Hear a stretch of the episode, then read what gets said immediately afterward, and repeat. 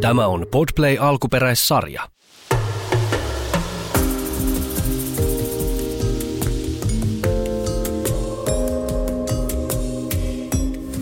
Tervetuloa Hauja kengissä podcastin pariin. Mä oon Henna. Täällä Lauri. Me on Tiina. Marko.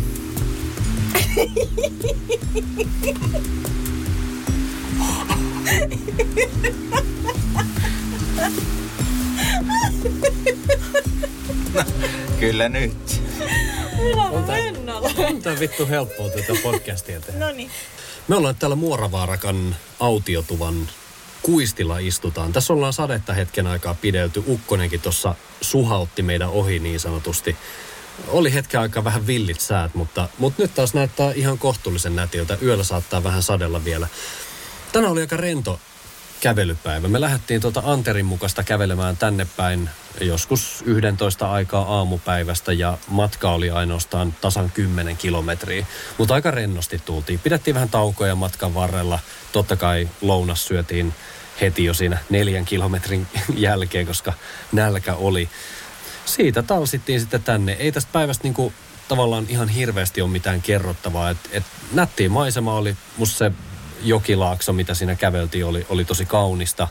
Joo, siis tänään oli niinku ihana päivä. Mun mielestä tästä päivästä on paljon enemmän kerrottavaa kuin edellisistä, koska tänään oli niinku hyvä fiilis kulkee. Toisin kuin ehkä nyt kahtena aikaisempana päivänä.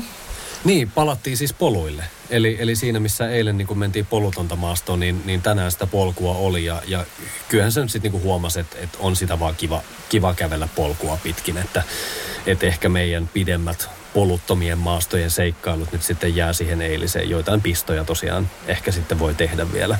Joo, mutta ei, ei tuommoista samanlaista päivää enää ikinä. Kiitos.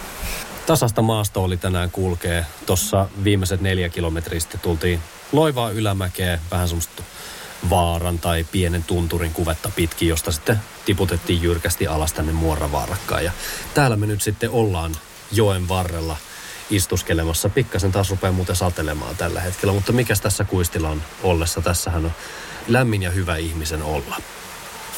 Tänään oli kiva päivä, koska tota, oli vähän lepposampaa ja sai jalat vähän huillata.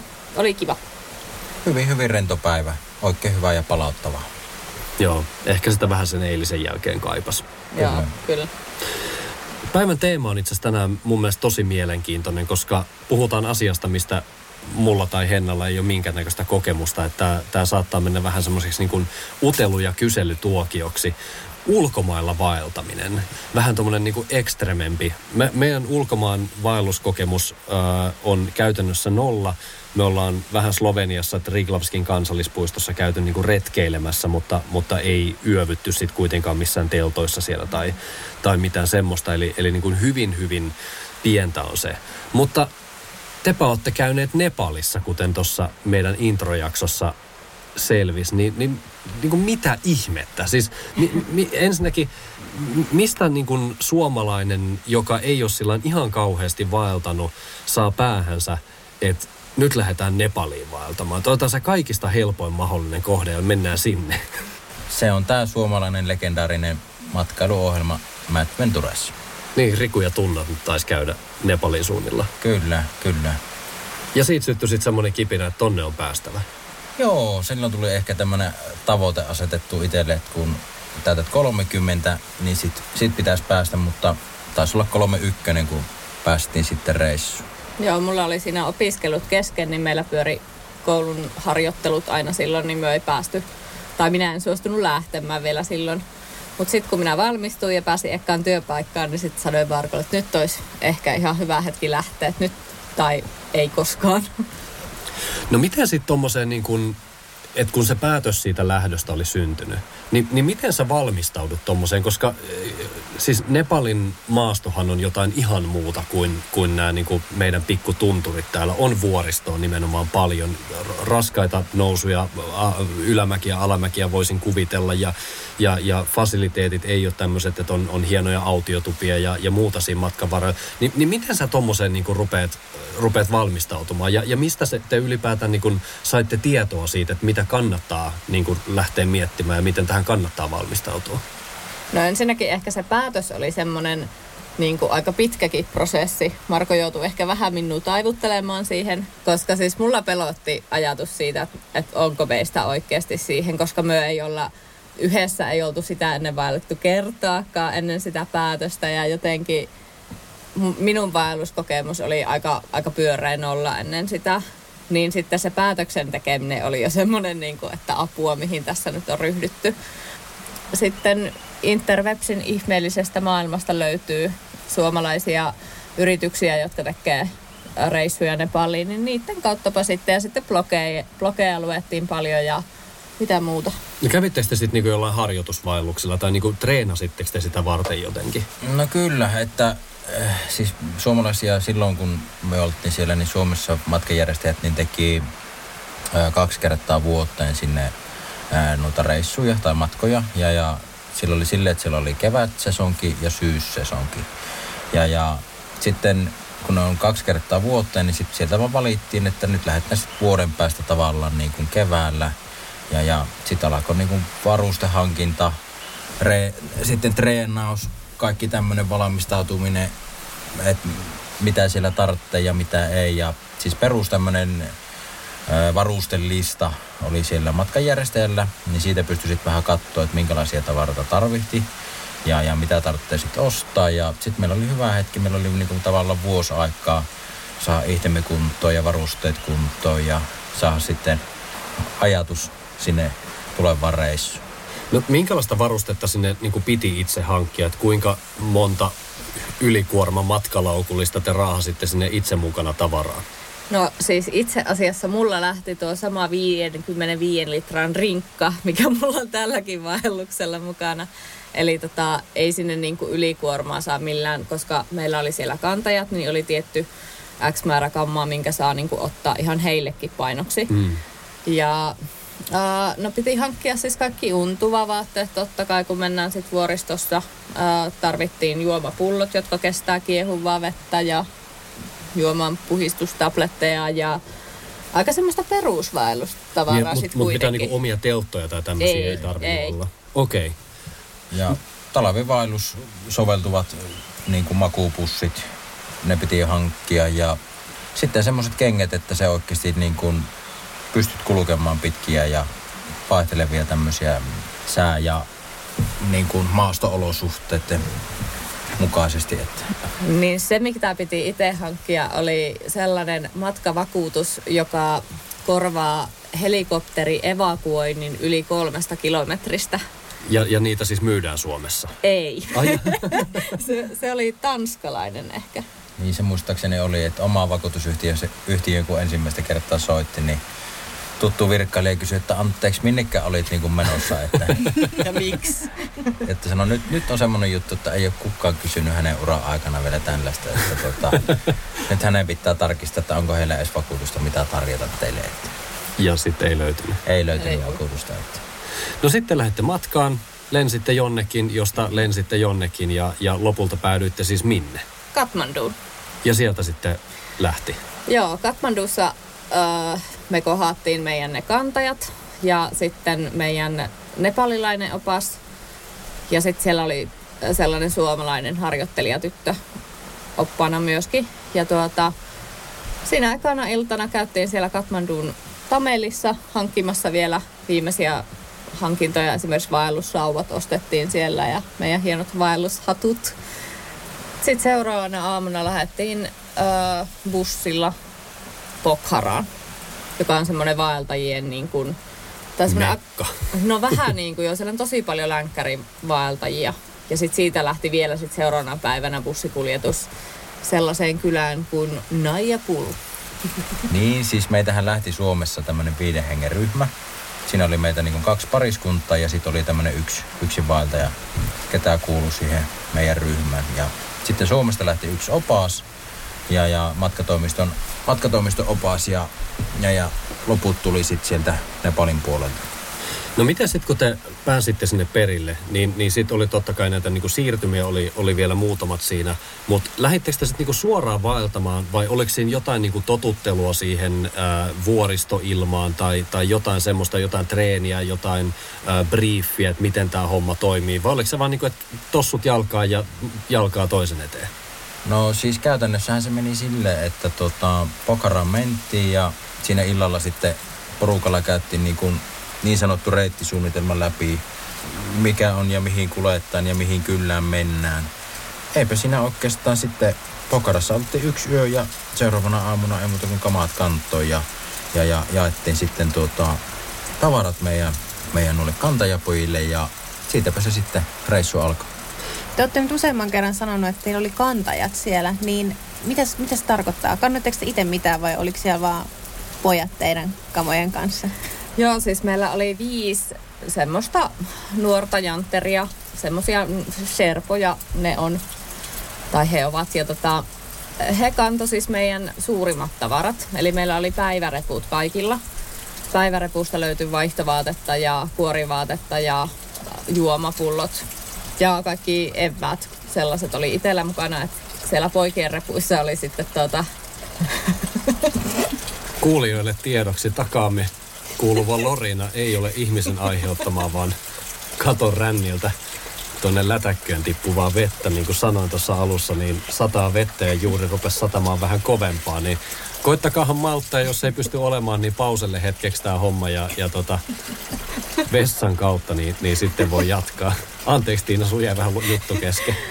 Joo, siis ne kantajat kanto meidän suurimmat tavarat, niin kuin makuupussit ja sellaiset, että oli kilomäärä, minkä sai heille antaa, muistaakseni 15 jo. kiloa. Niin 15 kiloa per, per henkilö. Joo, ja, kyllä. ja siis, siis 15 kiloa per, per te vai 15 kiloa per kantaja? Ei kun 15 per, äh, kiloa per me. Okei. Okay. Eli, eli kantajalla oli semmoinen 30-45 kiloa selässä, tai itse asiassa otsalla tavalla. Otsalla. Niin, eli, eli niillähän ei ole siis ilmeisesti semmoisia perinteisiä reppuja tai rinkkoja, missä olisi niinku remmit, vaan heillä on se tavallaan kuorma ikään kuin tuolla selässä, josta lähtee nauha, joka kierrotaan tuohon otsan ympärille ja he sillä otsallaan sitten niin kuin kantaa sen koko painon. Kyllä, juuri näin. Toi on aika hurjaa hommaa. Joo, et se, meillä oli semmoiset duffelkassit ja niissä olisi ollut jonkunlainen kantolaite, mutta nämä, tuota, nämä pojat niin pyörättiin vaan narulla pussit yhteen ja tota, ei muuta kuin sitten semmoinen kanto naru otsalle ja he lähti liikkeelle.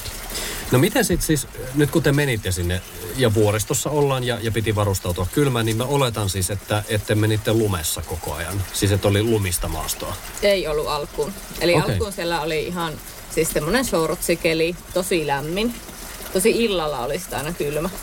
Niin ja siis päivisin siellä oli ihan, sanotaanko noin 20-25 lämmintä ja Öö, siis alkupäivät mentiin semmoisissa niinku rehevissä laaksoissa ja, ja, ja toki sieltä koko ajan näkyy kaikki tämmöiset lumihuippuset, vuoret. Sitä vaan niinku kahto, että tunne, tunne, kun meidän pitäisi niinku jossain vaiheessa päästä, että se tuntuu aika kaukaiselta vielä, että ensimmäiset huiput kun rupesi näkymään. Miten se käveleminen, niin kuin, oliko se maastoltaan niin kuin erilaista kuin tämä meidän Suomen metsä, missä on kiviä ja juurakoita, vai oliko se periaatteessa niin kuin ihan, ihan samanlaista kulkea?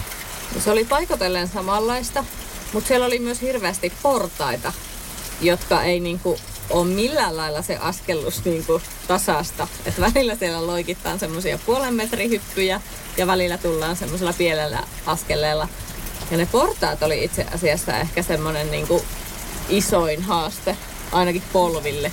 Kyllä, että se päiväreppukin kun oli selässä, niin se tuntuu, että nyt, nyt on porrastreeni tältä päivältä kyllä tehty. Että että semmoinen 6 ja 8 tunnin väliin, kun siirryttiin aina kylästä kyllään, niin, niin, niin siinä tuli ihan stepattua niitä porottaita kyllä.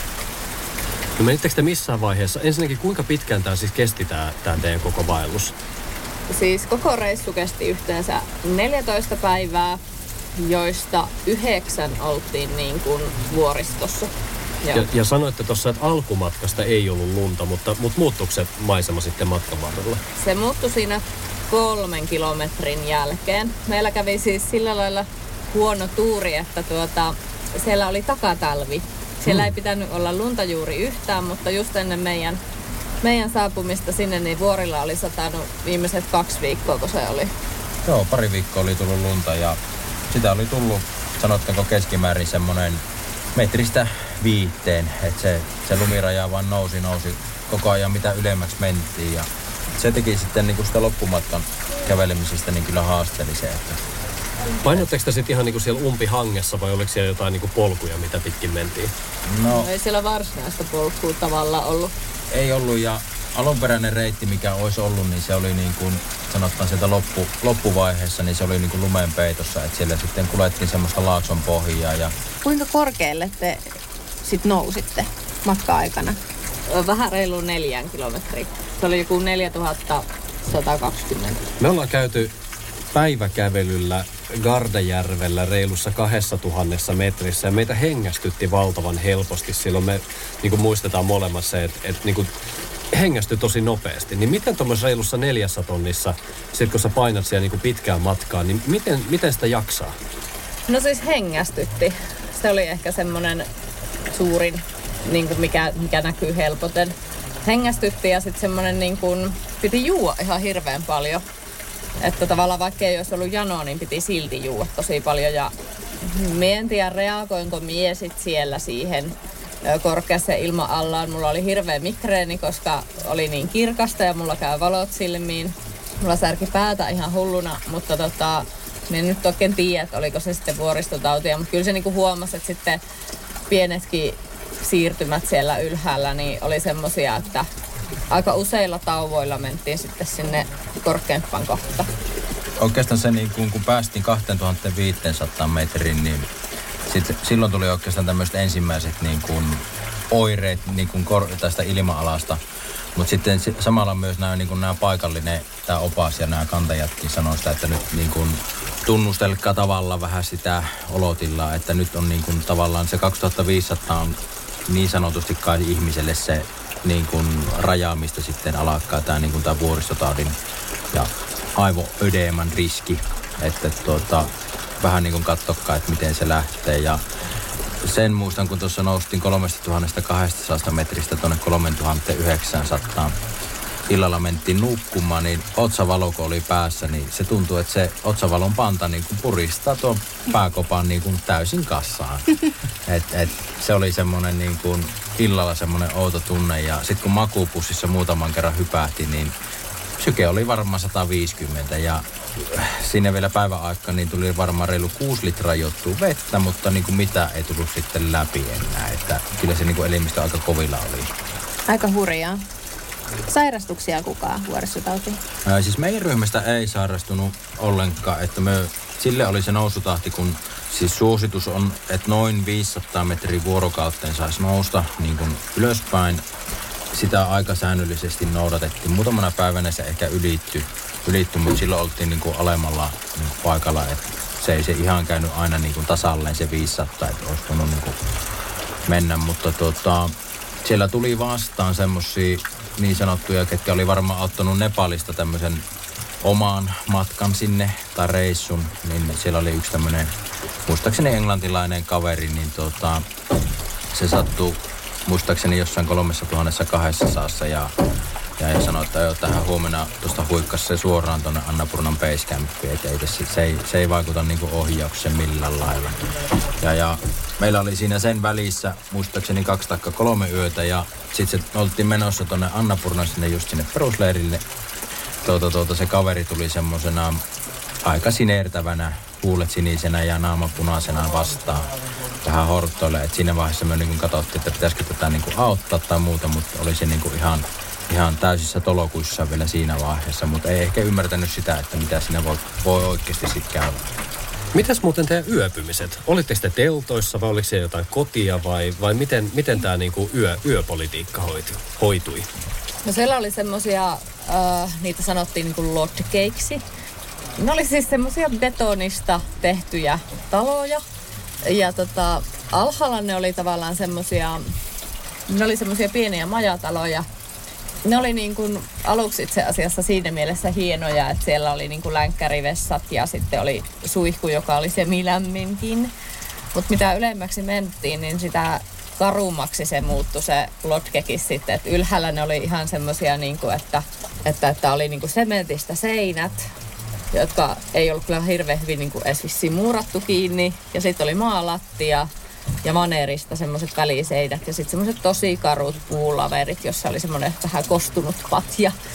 Mutta siinä vaiheessa, kun on päivän vaeltanut, niin se on ihan sama, mihin mennään, kunhan pääsee sateelta suojaan ja nukkumaan. Ja ymmärsinkö mä oikein, että, että ruuat teille jotenkin sitten valmistettiin, että ilmeisesti nämä Sherpat sitten jotenkin teki siellä ruokaa tai näissä lodgeissa oli ruokaa tarjolla, että it- itse ei tarvinnut ruveta kokkailemaan. Joo, kyllä. Että sieltä sai sitten, siellä oli meny aina illalla ootti, että siellä oli paikallinen, mitä sen majatalon isäntä halusi tarjota, niin siellä oli alkuruokkakin alussa ja oli pääruokka ja ehkä vähän jälkkäriäkin ja sitä sitten a- alussa mietittiin, että mitä siellä voi aina niin kuin syyä, että kun Nepali on kuitenkin tämmöinen suht köyhä, köyhä maa ja niillä on pikkusen eri käsitys tästä hygienistä niin kuin, kuin mikä täällä meillä, että kanan syöminen ei välttämättä siellä 3200 metrissä ole ihan se maailman fiksu idea, että se mm. saattaa ruveta tuo maha jollain tavalla oireilemaan. Sitten siellä nauratti, kun mietittiin sitä, että mitä syyä, syyä ja sitten löytyi tämmöinen egg veg fried rice. Että sitä, sitä syöä ja eka annoksen kun söin, niin mietin, että hei no tällä tämä menee, että tämä on ihan tosi hyvä. Mutta kun sitä on vetänyt kolme päivää putkeen, niin siinä vaiheessa sitä rupeaa miettimään, että olisiko mitään muuta vaihtoehtoa. Se käy niin kuin jouluna, että kun kolme päivää vetää sitä ihanaa jouluruokaa, niin sitten 27. päivä on jo silleen, että no jos vaikka jotain susia välillä. Kyllä. Mutta se oli aina hyvä, kun otti sitten niin kuin tupla kananmuna-annoksen siihen, niin se, se jo kruunasi ihan täysin. Ja saattiinhan me sitten sitä dalvattia. Joo, ja sehän oli niin kuin nepalilainen tämmöinen perinteinen ruoka ja se oli kyllä todella hyvä. Siinä on linssejä ja perunaa ja pinaattia ja riisiä ja kaikkea. Se on siis tosi hyvä. Oliko toi semmoinen reissu, mitä, mitä te uskaltaisitte suositella? Vastasko se ensinnäkään odotuksia, mitä oli siitä, siitä Mad Venturesista tullut? Siis vastas odotuksia niin kuin, niin, siis todella hyvin, mikä se oli niin kuin alunperäinen ajatuskin siitä. Ja, ää, siis kyllä tuommoista reissua voi suositella kaikille, kaikille, että hyvä treeni alle, henkinen hyvä valmistautuminen, niin miksi ei? Ihan, ei kun vain. Seikkailu avartta. Ja sitten siellä oli aika hienosti, Marko sanoi että joskus silloin mulle, että, että tota, loppujen lopuksi tuommoisellakin reissulla niin ehkä 30 prosenttia on fyysisestä kunnosta kiinni ja loput sitten mm. ihan vaan korvien välistä. Että, että ehkä se semmoinen henkinen valmistautuminen on niin kuin jopa enemmän tärkeää kuin semmoinen fyysinen. Että uskaltaa kohdata. Niin, ja niinhän se on kyllä täällä ihan Suomessakin vaeltaessa, että kyllä tämä aika pitkälti on sit monesti omasta päästä kiinni, että jaksaako sitä ylittää vielä tonkin tunturin vai jäänkö tähän. Se on kyllä ja, ja, ja paljonhan siihen vaikuttaa niin kuin se vaellusporukka ja se ylipäätänsäkin se, että se kyllä niin kuin on tässäkin se huomattu, että se hitsauttuu niin sanotusti yhteen ja sieltähän se voima tulee monesti. Että. Nyt on puhuttu paljon tuosta niin kuin, kuinka korkealle mentiin, mutta kuinka pitkä se matka oli ja mitkä oli niitä päivämatkoja, mitä mentiin sitten? Kokonaismatka on varmaan, siis sitä ilmoitetta niin monella eri tavalla, mutta karkeasti 80 Öö, noin 120. Se riippuu, Pikkuheitto. niin, se riippuu vähän lähtö, lähtöpaikasta ja minkä kylien kautta kulkee, kulkee että, mutta siis karkeasti se on niin kuin tuossa välissä ja osalla on näillä matkanjärjestäjillä, mitkä on siellä paikallisia, niin niillä se myös se päivä pituus heittelee jonkun verran, että se on, osalla on pitempi, osalla lyhyempi. Eli, eli te ette ihan tarkkaan tiedä, että kuinka paljon te nyt sitten lopulta kuljette, mutta semmoinen pyöristettynä ehkä noin 100 kilsaa. No karkeasti kyllä. Yhdeksän päivää 100 kilsaa, eli semmoinen noin kymppi per päivä. Joo, mutta sitten taas miettii sen maaston, että se on ylämäkeä, alamäkeä, kaikkea siltä väliltä.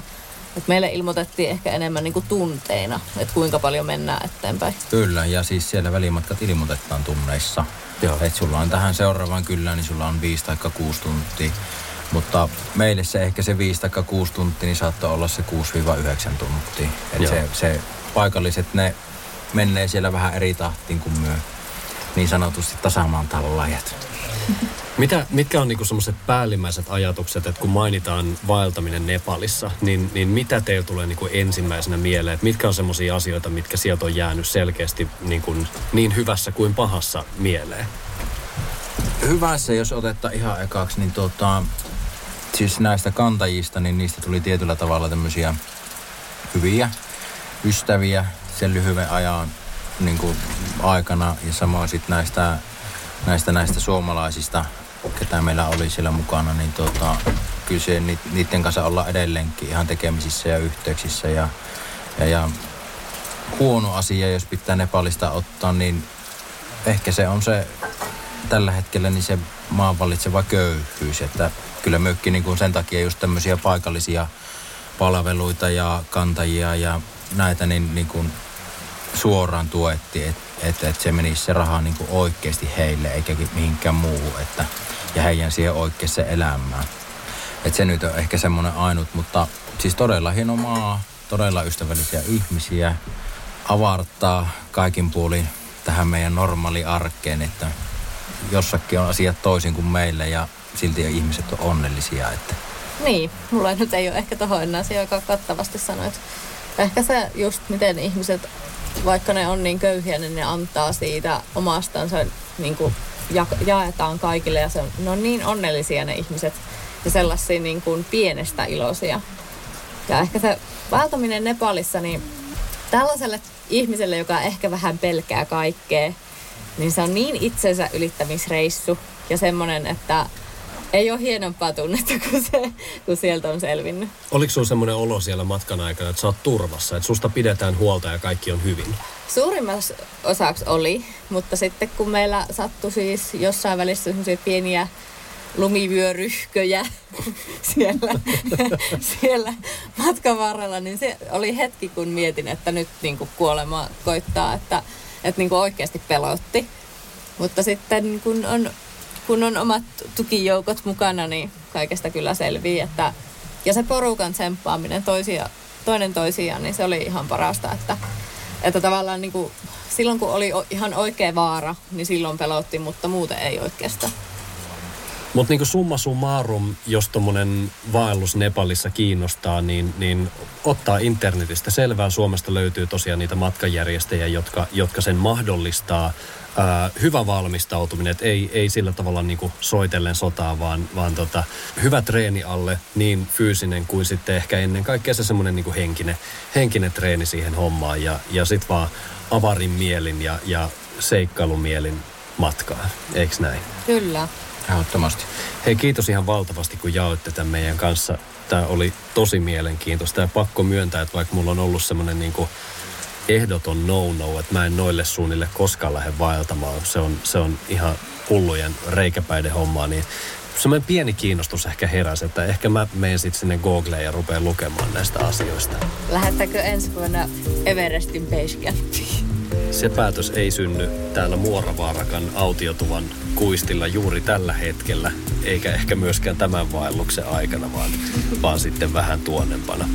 Nyt ehkä pikku iltateet vielä ja kömmitäänkö telttaa? Joo, kyllä nyt on sen aika. Hyvää yötä. Hyvää yötä.